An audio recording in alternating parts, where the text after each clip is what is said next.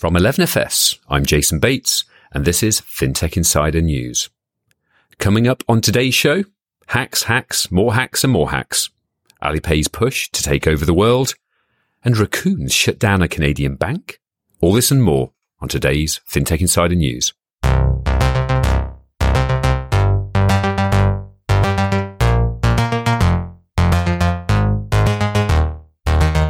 Welcome to FinTech Insider News, coming to you live from the amazing and ever growing 11FS office in WeWork London. That's the Aldgate Tower one, for those who know it.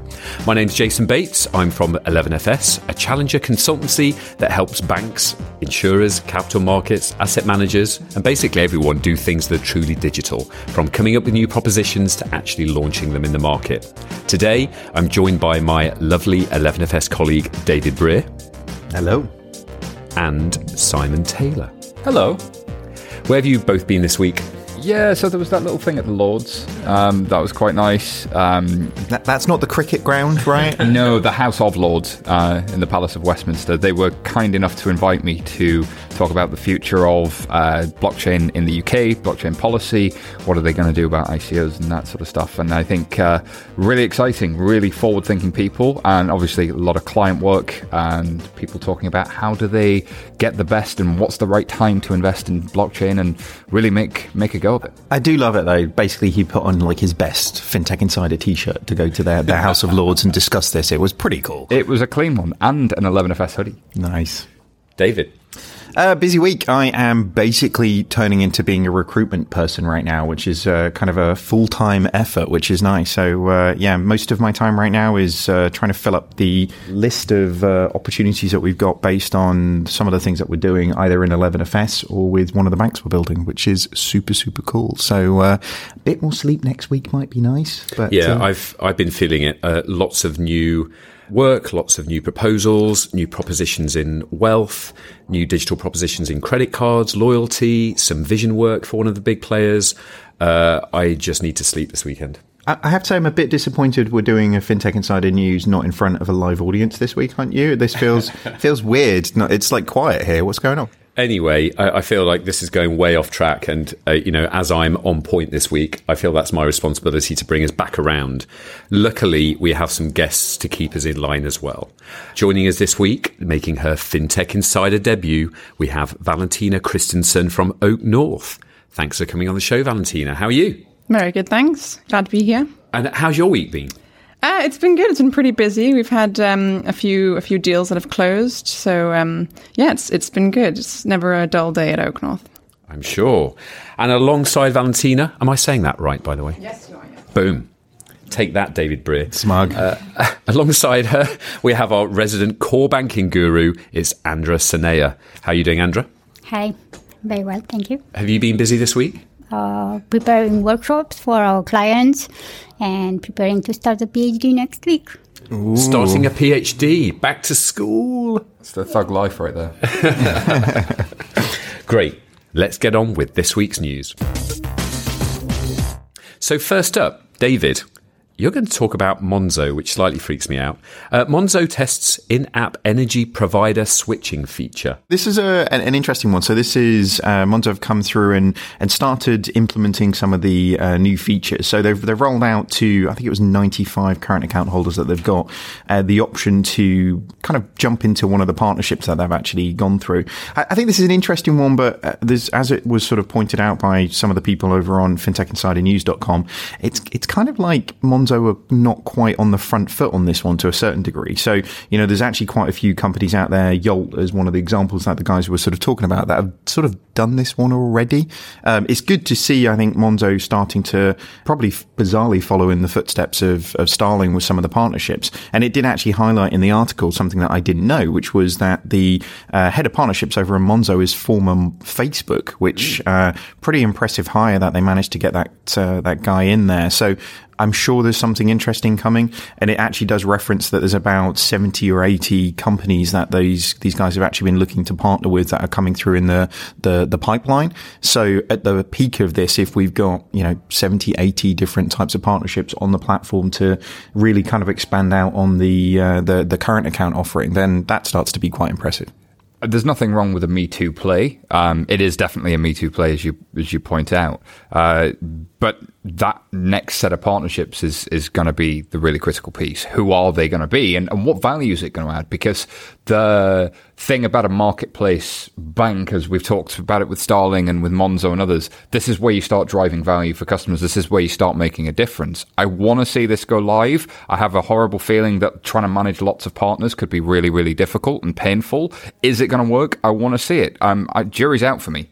Yeah, but I think it's also, I mean, it's really the first time we're seeing also the, a bit more of the, the revenue model that they're trying to put in place. I mean, obviously, if you read their um, annual accounts, you'll see that they were losing about £55 per customer, I think. So I think they said that of the 13 of the 95 current account holders they tested this with who actually did uh, do the switch, they made about, you know, 40 or 50 pounds. So I guess this is sort of helping them to go some way to making up some of that, that yeah. loss. I, th- I think it's an interesting model, though, isn't it? Because essentially what's happening is they're they've gone to market before most people would actually go to market. So like the the balancing out of sort of losing money over sort of cost cost of acquisition actually it's sort of slight false economy isn't it you know most people would still be in the lab trying to work out what those things were and wouldn't actually have what is it 350, 400,000 customers now. So it's a, it's an interesting sort of dynamic that's sort of playing out. But, uh, you know, good to see those guys start uh, releasing some features and functionality. And uh, hopefully this sort of uh, starts a bit of a, a, stream of that stuff coming. Yeah, well, um, and I'm sure a lot of it is down to Phil Hewinson, who is their new uh, head of partnerships and uh, the sort of platform side. So Phil originally was at Facebook for as a strategic partner manager around their product partnerships, and before that, head of audience network at EMEA.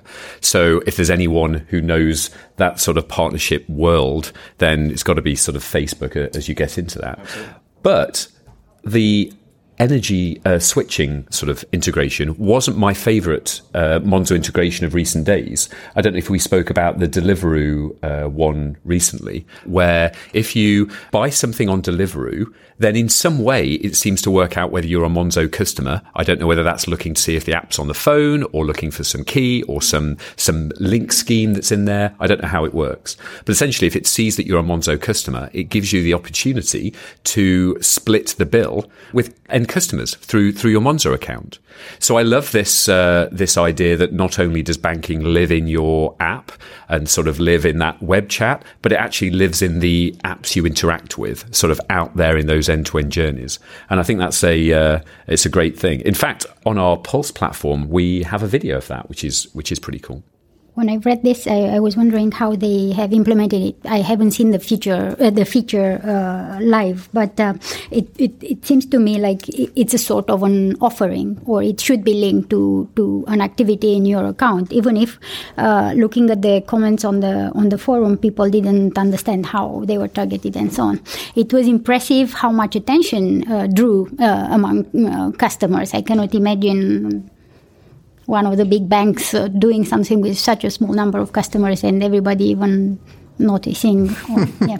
Well, of course, once you know the current accounts in full flow and your utility bills are coming out, then you could see how the end-to-end journey becomes much richer in terms of seeing that there's a you know utility bill or electricity bill and it's 20% higher than it was and how does that compare to everyone in your street? And actually you could move to one of these suppliers and you can really see how that might come together. And what i like about this is it's a trend that we need to see more of. It doesn't matter to me so much that it's monzo. It doesn't matter to me that it's happening in the uk if you're in the wherever you are in the world something that's just kind of useful it's helping me switch bills that also changed the revenue model of financial services is really interesting. The traditional banks aren't necessarily thinking in, in, terms of a new business model. They're trying to think of net present value and how do they lend more and how do they charge more in fees. This is potentially proving that a new business model might work. It, forget Monzo for a second and think about the business model. That's that's my key point if I may add, I think uh, also the way it, it, was implemented is, is interesting because before, if you look at Lloyds, they tried to do something similar by implementing Cardlytics, which required uh, huge initial investment, uh, delivery, blah, blah, blah. But this is more punctual, so you can uh, hook and unhook depending on how uh, successful it is. And um, it's amazing. It's a completely different. Point, yeah, it's a but completely but that's different. how the how we designed the original information architecture.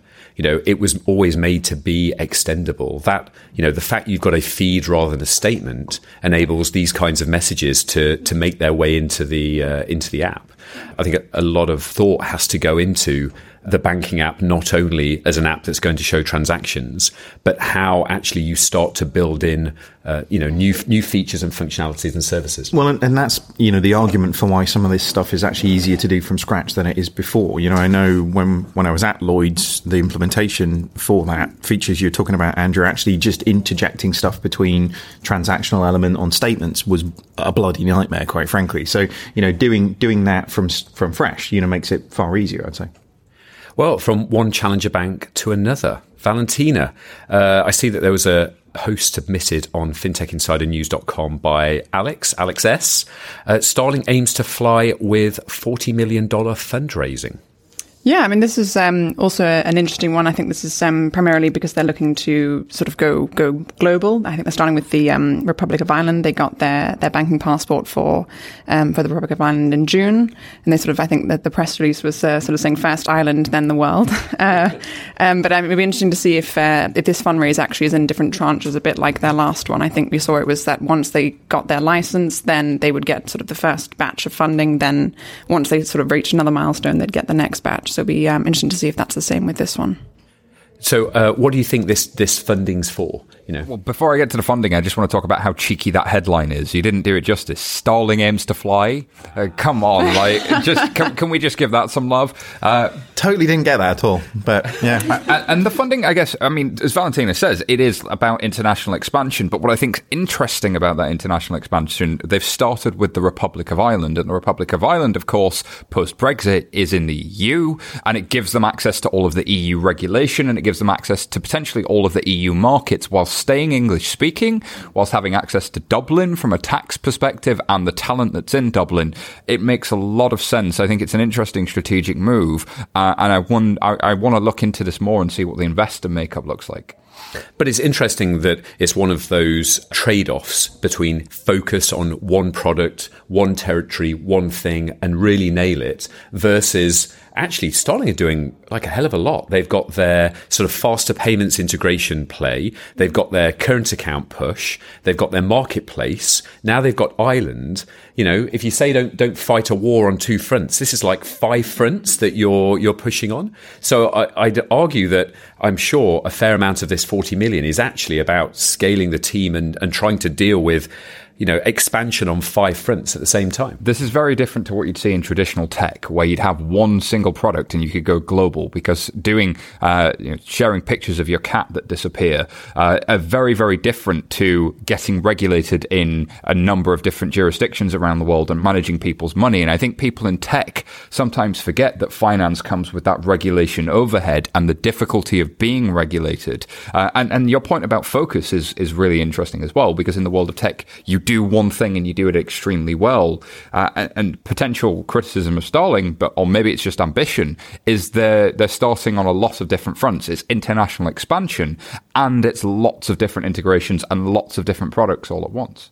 I think this is great. Right? Why settle for one revenue stream when you can have like five? Right? You know, and, and actually, I, I, I, to be honest, if they can do this, I think this points to them having seriously good technology in, inside. Because actually, if you can scale up and have five or six different teams running at these different things and not bumping into each other, then actually it kind of points to them probably putting everything in place that they should have done. Well, I've been really impressed by Revolut as well recently, who just seem to consistently smash it in terms of new feature, new territory, new functionality you know, they're really sort of uh, there are there are some fintechs out there who are just consistently delivering new on a regular basis, and that that takes effort, especially while scaling with you know two and a half thousand customers a day or something that they're they're growing at.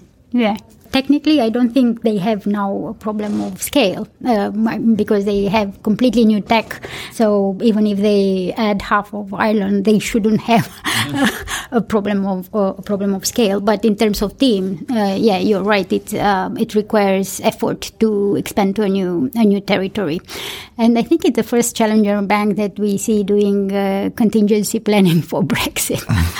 Get off the island strategy. It keeps coming back, right? So moving on. Submitted to FinTech Insider News by FinTech McFintech Face. Uh, I think actually people are now just picking names that are actually That's Ollie. hard for us to say.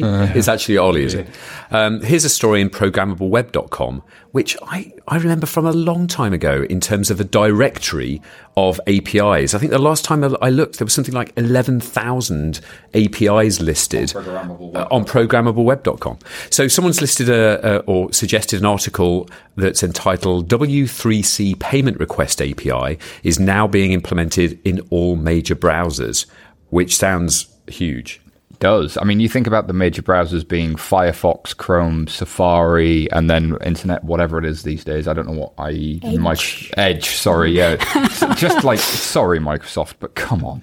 Uh, but this this is the idea that uh, there's a simple API that is comes from W3C, of course, the standards body that defined HTML and CSS. Most of the standards that we use to consume the internet today are defined by this body, and this is defining a really simple way to accept card payments and for those card payment details to travel across the internet really easily, either from your bank or from some other card provider, so that when you're going to make a payment, those card details would be pre-populated really easily. And there've been some apps that have done this, some fintechs that have done it, um, sort of like a last pass, but for your card details for, for quite some time. But making this a standard is really interesting because instead of going, if you go to buy something from your favorite online retailer, it's it's proven fact that 65% of people drop out during that cart journey. There's so much dropout because there isn't a one click payment. And we've seen Apple Pay and Android Pay and others, and we talk about them a lot on this show. This could be a real flip because how will those tech companies that have been trying to own that payment experience, or Visa and MasterCard and banks that have been trying to own that payment experience, react to an interoperable standard? Uh, and also, what I like about this is it's not just for the desktop web and browser based web, it's also going to work with some of the apps themselves on mobile devices. So, how that integrates and plays in the mobile space will be really, really critical. Although I don't see it as such a big thing because I, I in fact, I was talking to Mike Kelly uh, a few minutes ago about how it's interesting to use the W3C model in banking APIs and how actually there's a, a place in which standards are great, but in, in the web world, implementation then led on to standardization. And I think that's the case here, where we've seen Chrome for a long time actually have, you know, remember your card details and the not remember your CVC code, you know, the secret three digit number, but the expiry date and which card would you like to, to use. And because we've seen a few nice implementations, now the guys have got together and said, actually, if we look at who's doing everything, you know, how that all works, let's, let's just standardize it so that it, you know, everyone really knows how it works. Yes, there is a standardizing something that was sort of already happening bit to it. But I think that's why the mobile side of this is more interesting because, yes, they've kind of had that in the mobile version of Chrome and the mobile version of Safari for some time. But as that creeps into the app ecosystem, that's where it starts to really interfere with how the payments plans of these tech giants w- was really running. Um, but also, we've seen W3C try and do this for at least a decade. Um, they've been trying to get payments on the internet working, in fact, since the early 90s. So whether or not this actually becomes a thing or not is, is, is a fair, fair question. I'm with you on this one, Simon. I think they've been having a, crack at doing this for a long time. If they were going to do it, I think they probably would have done it by now. And uh, I think this is probably going to get uh, consumed by other things doing this slightly better than they are. I think this initiative can eliminate many use cases for which PayPal is used nowadays. So basically, it, it, eliminates the intermediary between the merchant and uh, and the user. Why is that? Why is that? Because, um, um, for example, you had a merchant um, who wanted to take payment from a party and from a user and would use PayPal, but not, basically what you had in PayPal were your card, credit card details stored, and it was a convenience for many to to do that.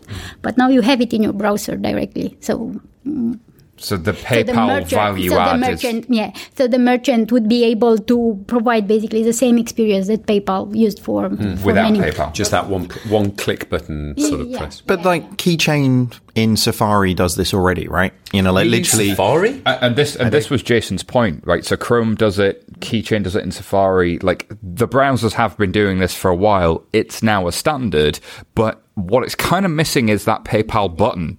It's kind of missing that thing that I click that So, yeah, so the implementation in the merchant websites in a standardized way that that that's it missing, I think. Yeah, I mean, I, I, I would say I think you know it probably it comes back down to the um, I think perhaps the perception or the trust here, because when you look at, uh, you know, I don't know, Amazon or, or, apps like that that I have on my phone, where it is very much that that one click, and I don't think I've really been on a computer and actually put in all of my card details for a really long time. And you know, if I was thinking if I was at work and I wanted to buy something, I wouldn't probably wouldn't put it into my work laptop and put my card details. So I think it'd be interesting to see sort of the transition. Uh, and it's interesting you bring up the sort of Amazon one click feature because the IP around that, the patent, has just expired. So actually, always is about to expire. I don't remember the exact date, but it essentially enables all merchants in order to be able to deliver that. So it's interesting that actually a combination of this and the ability to put to put your card details in once very easily uh, because you're using Chrome, Safari, or you know whatever browser you'd like in order to do that.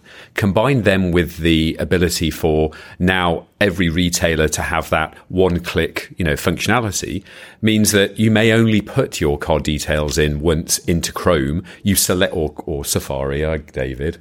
Um, am, I, uh, am, I, the only one who uses Safari still? In the world. Really? In the world.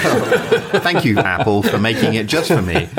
Um, but this, that, that gets interesting then, that you never type it in. You know, you type it in once, you select it, you press the button, and now every retailer uses one click uh, and away you go. And that's also, I think, that's where it becomes a bit dangerous as well, right? Because then, then I just think, oh, I'm not really buying anything. I'm just kind of putting it into my lovely basket, and then suddenly you look at your, your bank statement, and you realize actually, especially after a, few drinks on a Friday night. exactly. I mean, this is the thing. It's going to be interesting to see if you know how it translates, uh, you know, and, and whether retailers will see an increase in, in sales because you won't have that drop off.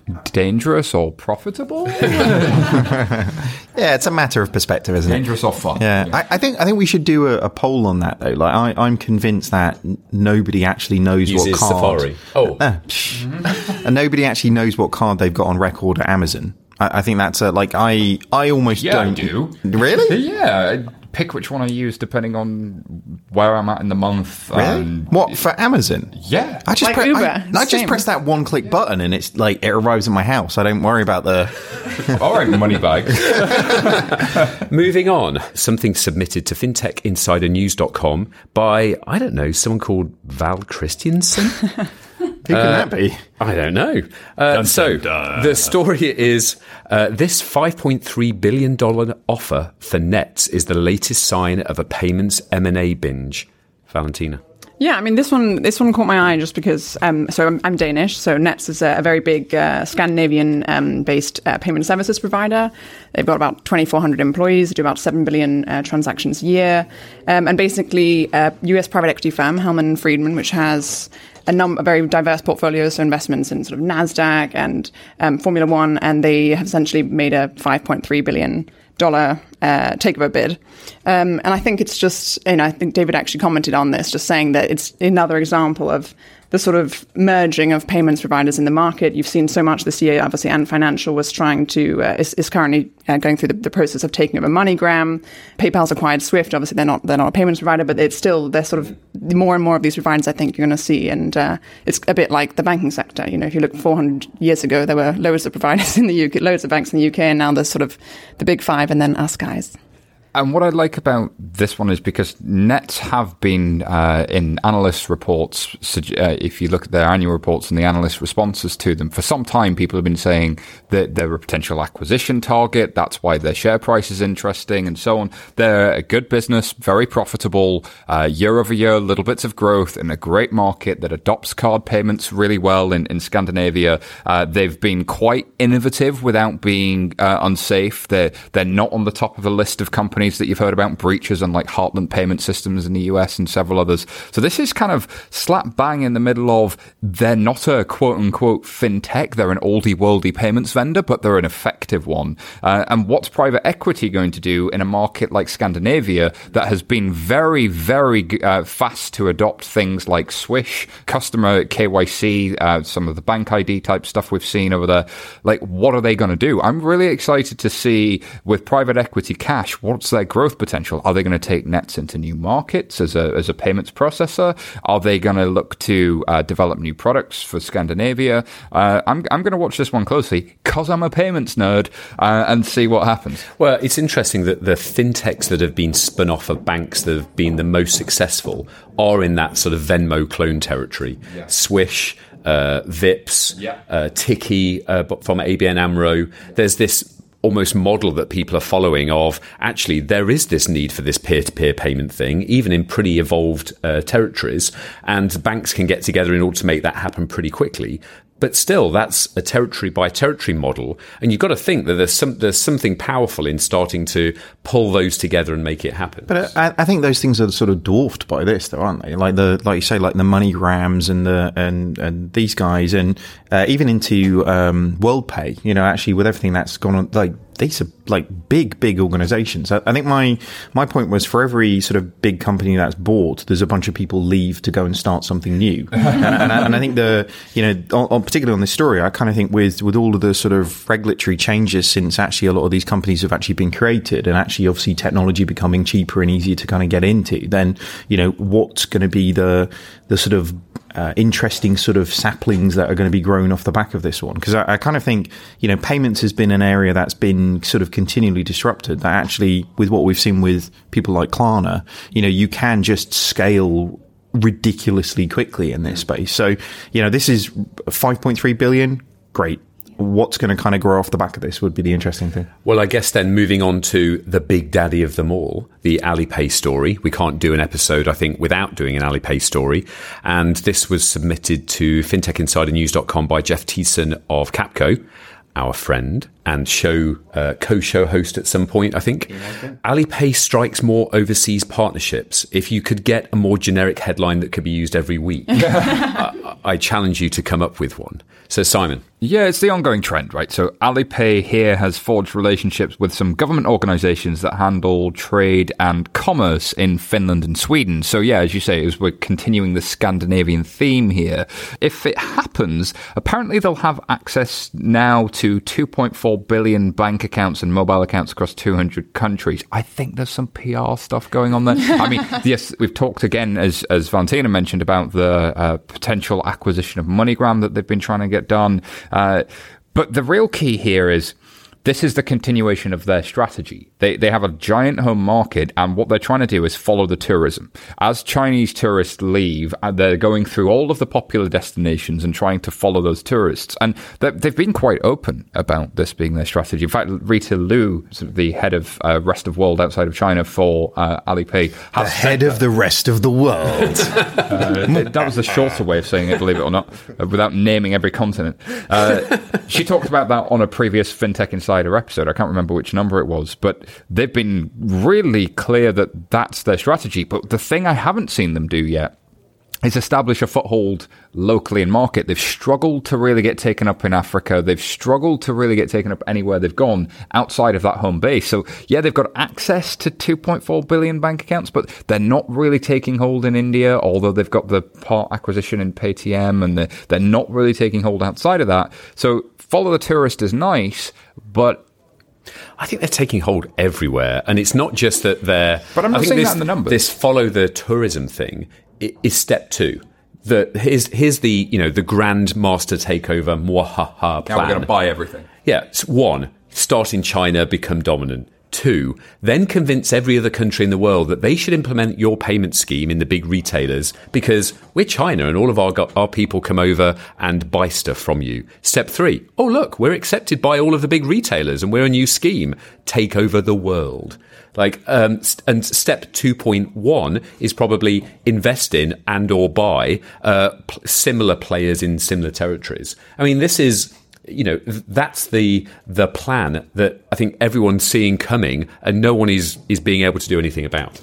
I, I call bullshit on this strategy of of uh, don't worry, we're just doing it for tourists. It'll just be fine. There are They just haven't acquired 500 the things millions yet. of them. but they haven't acquired the things yet. They, they've struggled to get MoneyGram. They, when I see those acquisitions coming through, then it'll happen. To Jason's point, yeah, I'm sure it will happen. Step two is coming, but I'm not seeing it in the numbers yet. I'm not seeing it. The, companies that are doing well bend over backwards to show you their metrics and go, "Hey, the metrics speak for themselves." Companies that aren't getting traction never show you their metrics. This is a company valued at 470 billion dollars. All right, so they're doing all right, uh, but they've got a heck of a home market. Much like traction. they've got a billion people in their home market. That's attraction. Yeah.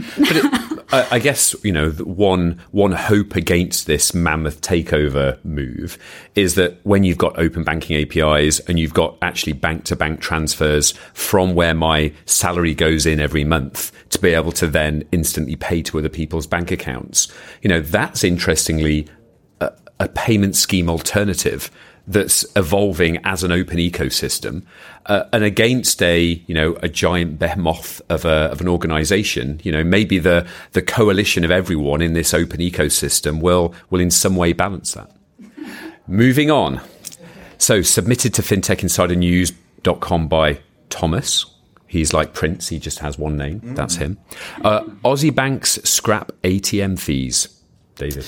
Yeah, I think this is a quite an interesting one. Actually, the uh, Australian banks have been pretty well protected for. It, it's like that Galapagos Islands thing. You know, it's, they've been pretty well protected until the uh, sort of uh, changing of the regulatory landscape and actually where customers' expectations are. So um, these guys have been getting away from from what I understand from a, a, a pretty uh, pretty robust briefing from our friends at RFI Media Group today in terms of the Australian market, then uh, you know the uh, views of um, pretty poor technology has allowed them to get away with uh, two dollar fee for every cash transaction that was actually being taken out.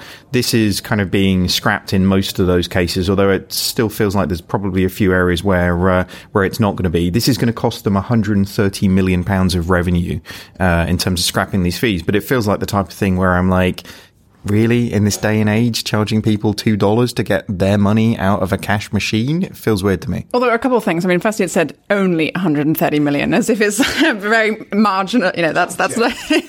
um, but I mean, even you know, I just thought when I read this, I was like, I mean, I don't remember. I mean, the last time I went to an ATM was actually today, and I was really annoyed because I was I needed to get my heel re-healed, and the guy wouldn't. Uh, he doesn't take card. He only took cash. So I was like, oh, God, I don't even know where the nearest cash machine is. I had to go and then take the money out. It was quite nice. I did get the first like ten new ten pound notes. I got a, got a chance to see that. So that was Ooh, that was swanky. And then you Oh, had yeah. to give it away. I know. yeah. So, so you know, but that was I, I was kind of thinking, you know, I mean, do people actually? How many people actually use cash? You know, I mean, and and go to an ATM.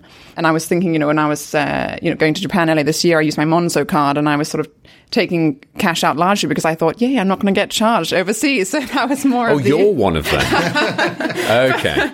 But you know, I mean, I, thought, I was just wondering when I read that article, I thought, you know, how many people actually uh, actually use ATMs really? Going back to sort of Scandinavia and Europe generally, we are a very cashless society as as societies go, and especially in our fintech bubble, we do think that way. But not every market's the same. Australia and especially the US are still quite cash heavy in, in, in their usage. They still make up uh, nearly 50% of all retail transactions, if not more, in, in 50, 60, 70% in some countries. But only because it feels really good to carry dollar bills. Like you can carry a big wad and feel like super the old rich. greenback just has yeah it, it, it, i blame hip-hop for that uh, entirely but this is I think there's a different trend here of removing fees as a business model. Like this is something we've talked about a lot uh, and uh, the this idea that fees are the way i make money from people it, it, it feels like it's passe now. It works. It's effective. Sometimes you have to do it. Sometimes you've got a cost and some but the atm fee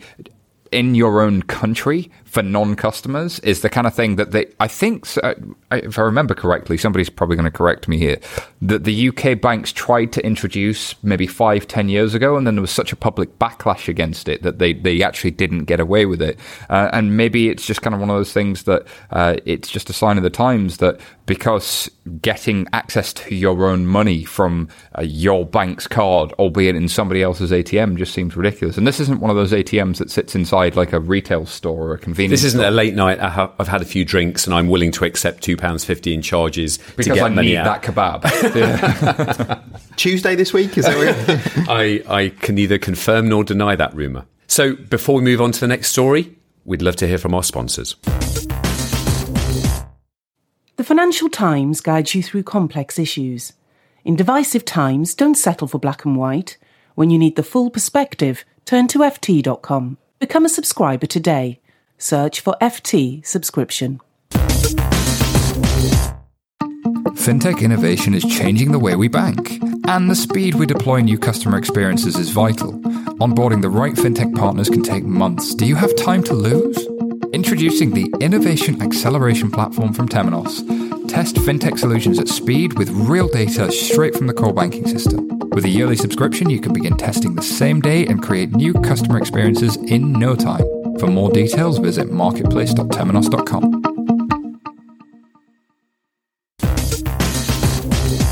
Thanks as always to our sponsors. And just quickly, before we get back into the news, we never have enough time to cover every news story that's happened in the week. Uh, but don't forget, you can head over to fintechinsidernews.com to read more about the stories we discussed and lots more besides.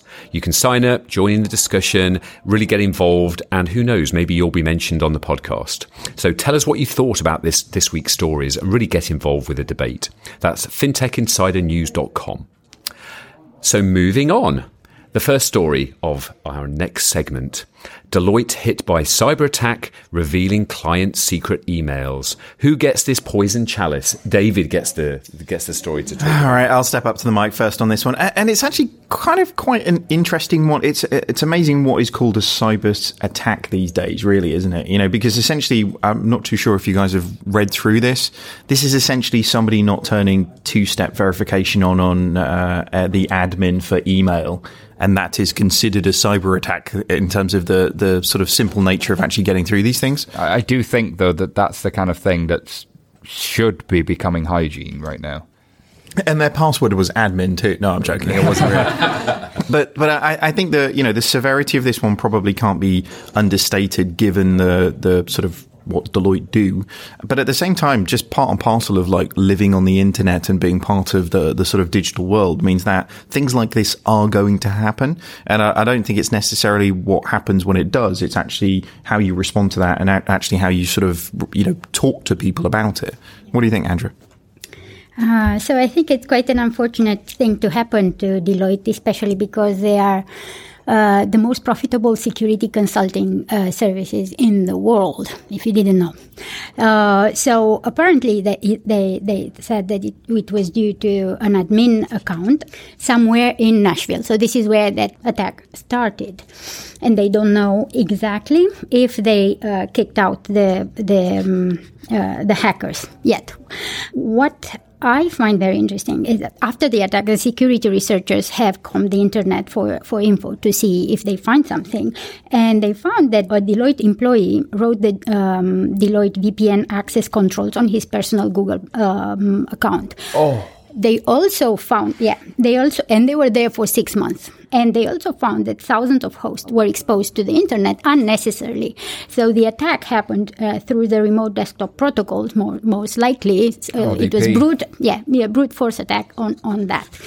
It is double uh, or triple uh, unlucky for the Deloitte employees because in 2014, during the Sony hack, um, what was uh, made also public was a file with all the salaries and the names of the Deloitte employees. Uh, so a former employee of Deloitte was hi- was in working in Sony and had this file on his computer. So imagine if you blend the data, what was hacked during this email attack, what was uh, the, the information about position salaries and so on, plus the Equifax stuff. Well, so that's the thing here, isn't it? We've seen not just Equifax and the Deloitte and Sony, but we've also had uh, Verifone, DocuSign, and many others just this year. It- it- that blending of the data, i- if I go and buy all of that data combined, what can I do with it? I guess the challenge there is though how this data is sold on dark markets is usually piecemeal and it's not cheap. The people who hack this are hacking it for profit. They hack that data and then they hoard it and then they sell it on dark markets. So actually getting access to this as, as one big file, the the fear that people have about that, some people will want to expose it, some activists will want to expose some of the some of the bits and pieces, but then there is and I'm sure there's a lot of people just dumping data, but that's not always the case. Yeah.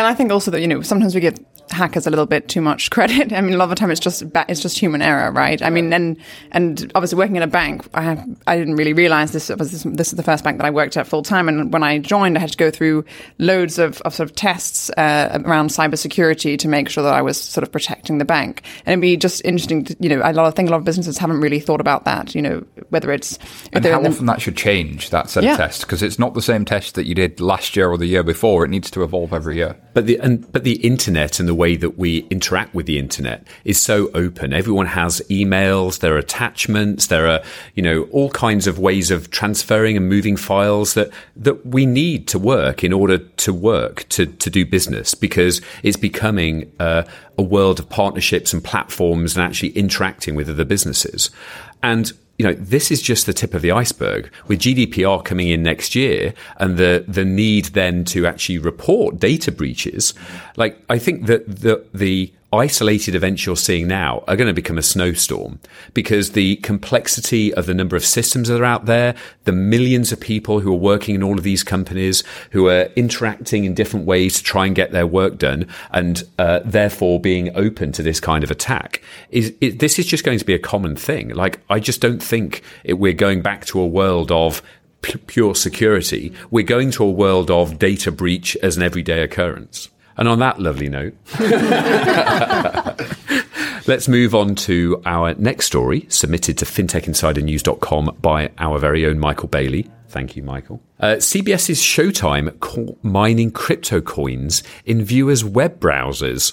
Yikes. So, David, I, I, think this is amazing. Like, well, so just just to sort of recap on this, somebody's uh, implemented some JavaScript code on two of Primetime's biggest websites to use idle time for processors to be mining this this sort of cryptocurrency you know, who's the criminal? Who's being punished in this one? Because it, it's using idle time. They were saying, uh, unfortunately, it's using up to about 60% of the CPU capacity, which is it's stealing electricity. Probably a little bit. Yeah, but they're watching TV. This is just happening in the background. So, like, who who's being sort of punished for this? Well, malware's been doing this forever, though. You go to some dodgy website, uh, if you daft enough to do that. You go to some dodgy website. You go. To, I go to some dodgy website. One goes to a yeah. dodgy website. Uh, someone. One goes to a dodgy website, and they would experience suddenly. Oh, I wonder. I mean, my parents. My has been turned on. Do, do I wonder why this it, My parents are the worst for this, uh, especially my. They go step- to dodgy websites. No. like, Finally, we talk about Simon's mum. my mum's brilliant. She's an angel. Don't you dare. Uh, but it, it would usually, or it'd be some family member who was like, "Why is my laptop going really slow?" And I'm like, "Well, have you been trying to stream movies off the off the sites you found off the top link on Google?" And it's like, yes, if you try and just get content by doing those shortcuts, you're going to end up on some website where there's a load of malware. Now, historically, that malware was just doing a DDoS attack. It was just trying to ping somebody's internet server to knock it over. If it was Amazon's server or uh, Lloyd's server or some bank server. But now these people who are on the dark web have found a different thing to do. If I can put an insert into a website instead of just trying to DDoS somebody, I can. Why don't I mine cryptocurrencies? That'd be a good way to make some money. And and what I love about this is I'm going to diatribe, David. I, am going to do it. Don't, don't, stop me in full flow, bro.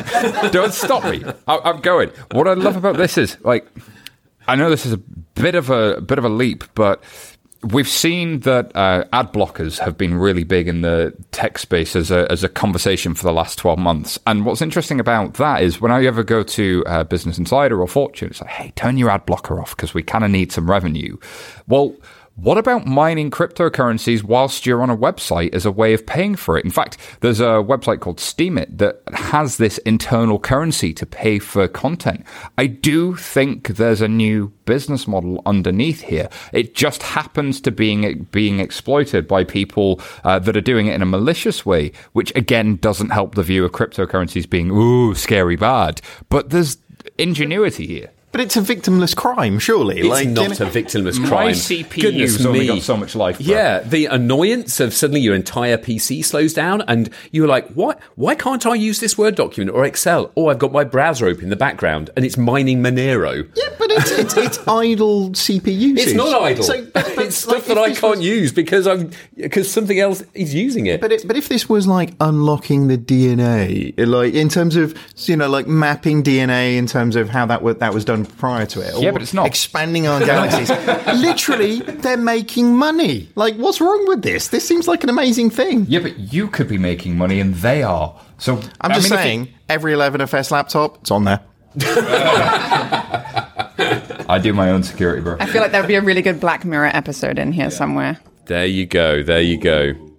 So, moving on from one uh, unethical comment by a CEO to uh, Equifax boss leaves after data breach. That was Simon. That was smooth, Did dude. you like that? Yeah, that was good. He's- He's become he's trying to take that Segue King title away from me. So yeah, as we know, Equifax had uh, a big, big data breach. 143 million Americans were impacted, uh, and around 400,000 people in the UK. Uh, the data captured included social security numbers, birth dates, addresses, and driving licenses. And as we know, Equifax are one of the major credit rating agencies. So every time you go to get a financial services product and they do the credit referencing check on you, can you have a loan? Can you get a credit card? They're calling Equifax or Callcredit or Experian, and they're one of those three companies.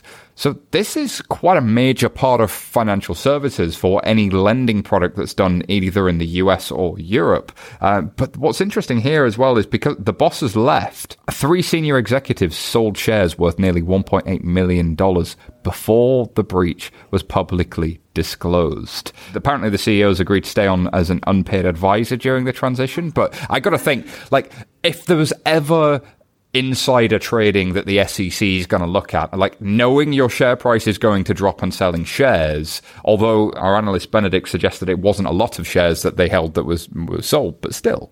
Yeah, and I think it was not only this. As a, I mean, many people classify um, Equifax reaction as misconduct for a number of things. So they uh, they knew for 40 days, so more than one month, that the hack happened, and they didn't inform anybody. They didn't inform people.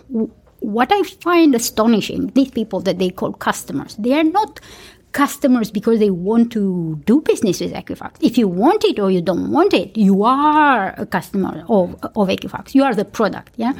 So they were treated with disrespect. Then they put on Twitter a link when they announced, they announced to everybody, and they put a Twitter on link, which was a, a, a phishing link. So go here, and put your details in Yeah. to find out if you've been hacked. ha- harm yourself even site. yeah harm yourself even e- even more and then in the process of signing up you would give up your rights to go to court against them if if uh, something happened and i was like what Yeah, I mean, I think you know, if you were a sort of Experian, you'd sort of think this is the gift that keeps on giving. Just every every week that, or every day, there seems to be some something else that's you know horrific that they've done uh, to manage this this crisis. And one thing I did think, which was um, which was quite uh, interesting, uh, it was a, a sort of follow on article, um, uh, an op-ed um, from Elizabeth Warren. She's a, U.S. senator in, in Forbes, and she was talking about how she's um, she started uh, a Freedom from Equifax Exploitation Act, which I thought was really interesting. It's the the Free Act, um, essentially where you can uh, you're sort of saying all your information is so valuable. So actually, you know, these these companies are making billions of dollars a year off of selling your data to you know credit card providers and banks, uh, and they're saying you know this is a way to make money out of that. I can see loads of hands exactly uh, because uh, and what's interesting here is that those credit agencies are being attacked on a number of sides. On one hand, you've got things like GDPR, you've got the push towards privacy, I own my own data, which arguably the credit agencies, you know, go against. Is there any uh, request that actually by applying here, therefore you put something that's in some database in a far off land? But secondly, you've got, uh, you know, the credit reference agencies use the way that you've applied for previous financial products as a way of actually defining whether you're a risk or not. And we're moving into a world of of deep data, of wide data, of the ability to look at whether you buy Rolos or Twix or something at a candy store, you know, in order to work out whether you're a good, you know, you're a good bet or not. So you've got lots of banks, lenders, financial services companies looking at ways of training a model that once it gets pretty good, it's going to be better than the credit reference agencies. And then all of a sudden, like that, that's that gone, isn't it?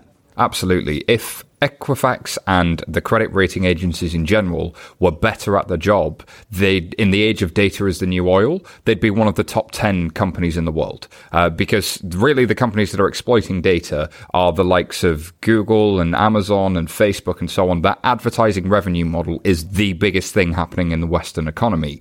And so they have not moved with the times, both in terms of their business model and in terms of their security. And I think they're being found out. Data squatting and uh, mining that data as a business model for the likes of a Google can be remarkably profitable if you keep up with the times. If you don't, then yes. I, I mean, I've talked with a number of um, financial services organizations like, what do we actually need the credit referencing agencies for? We get a score from them, but then we end up having to ask for so much more information to be able to decide whether or not it's one component in a much bigger piece. And surely this is something that would either A, be decentralized or B, be something I would do through API calls. And why do I need a credit reference agency in this day and age? And we leave it on that. Moving on to the next story, submitted to fintechinsidernews.com by Jamie Hill. Uh, payment by vein, trialed in supermarket. Is this some kind of vampire payment mechanism, Valentina? So if you've seen a picture, you sort of stick your finger in this little capsule, and then it, it will tell you whether or not it's it's really you. It kind of made me think, you know, like when I with my iPhone, right? So it's it's it's enabled through through my fingerprint. And you know, if I'm eating like a, a you know pack of crisps or something, and then I try to get into my phone, I can't. I've got like Dorito dust left on my finger, and I can't get into my phone. I was thinking, you know, this is going to be. It can actually slow down the process. You know, if I was picturing going on the tube and someone's you know trying to put their finger and it's not scanning, at least with an Oyster card, you know, or contactless payment, you know you're going to go through, and there's not going to be any you know grubby finger nonsense. I utterly despise this thing. Like. I, I, can't tell you how much I hate it. Somebody somewhere, uh, so this is uh, Barclays that are pushing this on their corporate customers, and God bless Ashok Vaswani. He's uh, he's he's in this article on the BBC saying I can see why a number of corporate customers might like having a new way of authenticating payments. Now this device has been around for some time. It's Hitachi that are the people that are hawking this thing, and I'm sure there's something going on for them to try and push it. As Valentina said, it's this big, ugly, clunking thing that nobody wants to use. And my issue is, what problem does this solve for consumers that isn't already solved? And I get it. Somebody somewhere likes that technically I can tell the person's alive, so it's slightly better than just a fingerprint scanner. But like, Oh my god, this is so lame. It's like that kind of thing that a big old company does for no good reason, for no business case. That like if if, if Google or somebody or Apple were adopting I'm going to try this, and I'm going to try and defend this. So give it so, a go. So, it's indefensible, man. So we like the story of Alipay in that healthy KFC in China that was using face facial recognition. You walk into the store, uses facial facial recognition to see you, and then use your phone number to verify that it's you. And this isn't so different. You know, in some way, with tokenized card numbers, with different ways of doing payment, it gets to the point where you don't need to bring your card out. Actually, all I need to do is I go down to, you know, Tesco or Sainsbury's, I pick up my stuff, I put my finger in the thing, I either say something or put my phone number in, or I don't need a card anymore. It's actually biometrics as a payment mechanism, and it is more effective than fingerprints because you can see the flow through, and I can feel like the whole room against me here, but I'm going to defend this sucker, even though I'm not sure I agree with it.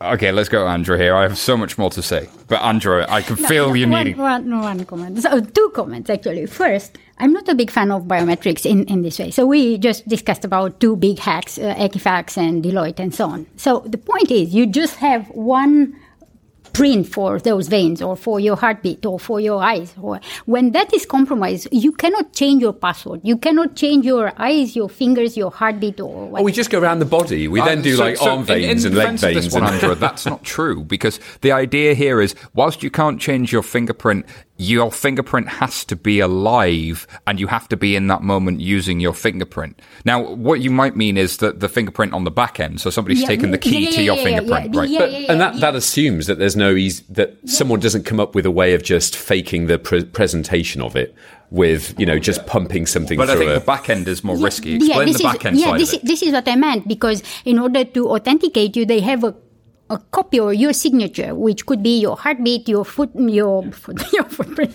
Your- maybe that's the next step. The, your fingerprint or whatever. They have to have something to authenticate you against. And as we have seen, big, big, big companies get uh, hacked, attacked, and so on. That's one thing.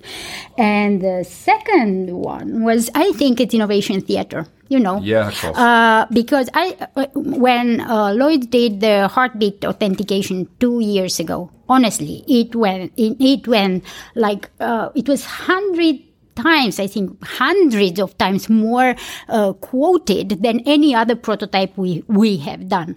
And you're looking like, what is this? It on TV in Israel? It I don't know. It was, uh, and there was it was an experiment in a room like this. You know, nothing else. And I think, you know, I completely, I, I'm completely, you know, um, sympathize with the whole innovation theatre point. I think if it's solving a real problem, like when I call up my bank and then I can just say one sen- sentence and I go straight into uh, having a normal conversation with them rather than having to answer 50 security questions, that's that's helpful. Um, but I mean, there's always potentially a way around it. I mean, I think it was six months ago or so there was a Finextra story about um, someone getting into an Atom Bank account by using uh, a picture of the person, um, rather you know, rather sort of taking a selfie to get into the account. So I think there's you know, if you you create it, there might potentially then just be more ways to hack into into someone's account. Biometrics are about ease of use, not necessarily increased security, and ease of use is, is a really key point. And I, what I think about a proprietary bit of hardware from one vendor that isn't standardized, that isn't used by the technology companies, that isn't uh, low cost and available to everyone everywhere, it's really difficult to imagine what the customer journey is for that. And I, I can't remember to, to uh, Andra's point, the the type of innovation theatre. I can't remember an event for clients that Barclays has done that hasn't had this thing at it for some time, and I think it appeals to a certain uh, middle middle aged executive who goes, "Oh, it's slightly more secure than uh, fingerprints because you have to be alive." Oh, wow! But like. A- and it doesn't change our business model. So it's that great kind of like piece of innovation that's a, you know, a technological breakthrough, something that's a bit different. It doesn't change the way that I have to, you know, manage my business. This is great. So now I'm thinking like, as well as building and launching like proper propositions for banks, we should launch uh, like an innovation theatre division of 11FS. Uh, you know how much? So there was a famous quote by Because if Warren. you go, well, if you're going to really go for it, like really go for it, it's like we won't even pretend that that division does anything interesting apart from the craziest tech stories that are going to get the most column inches. There's a famous quote by Warren Buffett that in the 1930s, because there were uh, several thousand car companies, and by the 1950s there were seven, uh, that you could make more money uh, shooting horses than you could by starting a car company, because your car company was likely to go bust, but shooting horses was a profitable business model. This is shooting stupid ideas that come out of innovation theatre are a great way to stop burning money that you probably shouldn't be burning when your return on equity isn't great as a as a region. This could be the next uh, emoji emoji wall. You know, just get all of these these different ones and get people to vote as to which one is the, the Yeah, but absolute they're, they're all going to be down the crazy ends. Like we're going to have to recalibrate the emoji Yeah, wall just like from into vomit bad, to, like, extra really vomit. bad to super bad. So on that, like, let's leave on a positive note because I sense that Simon's like, you know, you, you've you've you've reached that kind of frustration with the industry point now. The, but this story is the best thing ever, ever, ever, ever, ever. And I got to thank Harriet for sending this to me because it was just unbelievable. There's a family of raccoons has shut down a Toronto bank. I haven't read this story. I don't care. A family of raccoons has shut down a Toronto bank. I think it's a bank branch, not not an actual bank itself. But I love that in this day and age, a family of raccoons could be in there trying to steal crisps, you know, causing havoc. And it looks like, uh, so this comes from blogto.com. Uh, and let's try and read this one very, very quickly because it was news just in. Hold on, we're recording a podcast and you're reading a new Are we random sure this isn't story. fake news as well?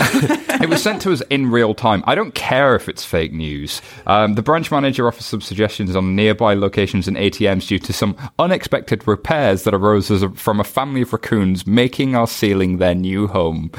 Aww. So apparently, the, the branch manager Stephen Clark offers customers suggestions on nearby locations at ATMs due to those unexpected repairs that arose from a family of raccoons making the ceiling their new home. The fallen RBC branch is expected to be closed until the end of October. Well, it's just a, a nice Canadian thing, isn't it? And a customer appreciation party will be held when it reopens. What Stephen Clark didn't say, which I expected to, to hear from uh, from a Canadian bank, was sorry. uh, and on that note, this wraps up another new show.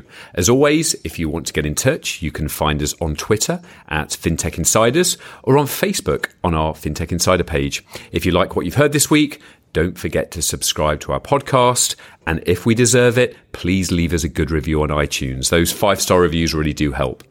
We believe digital transformation hasn't worked in the world and needs a challenger consultancy and we're it. We work with financial services companies to help them execute and deliver digital products that meet a real customer need, and like those innovation stories we've just spoken about. So, check out 11fs.com to find out more, and don't forget to check back on our careers page because, as David says, he's spending most of his days doing interviews at the moment. Thanks for listening, and before we go, it'd be great to hear from our guests as to where you can find out more and find out what, what's happening. Valentina. Um, yeah, so if you uh, want to find out more about uh, OakNorth, you can visit our website, uh, www.oaknorth.com. Uh, and we're on, on, all the social channels as well, so Twitter, LinkedIn, Facebook. Uh, and if you want to connect with me directly, I'm on LinkedIn and at Val Kristensen on Twitter.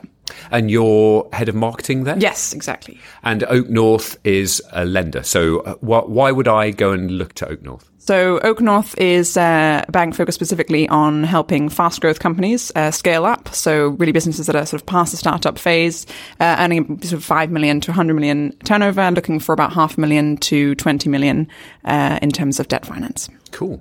And Andra? Well, they find me at 11FS for the near future anyway. Um, so if you want to build a bank, if you need advice about your core banking architecture and so on, I'm here. The more I listen to Andra, the more I just get drawn into your world of like intrigue. It's fantastic. And Simon, where can people find out about you? Oh, at SY Taylor on Twitter. But don't forget, we have a sister show as well called uh, Blockchain Insider and at B Chain Insider on Twitter. You can find out more. You can find it in iTunes. Actually, Blockchain Insider is one of my favorite podcasts at the moment. And it's that's just... not nepotism. You're like being genuine. No, no, no. There, right? Really genuinely. It's such a bizarrely Wild West world of a subject. It fascinates. It should be like a soap or a Netflix series. It's just so, so crazy. And me, you can find me at, at Jason Bates on Twitter. And of course, come and find us at 11fs.com. That's it for this week. Hopefully, we'll talk to you next week. Bye.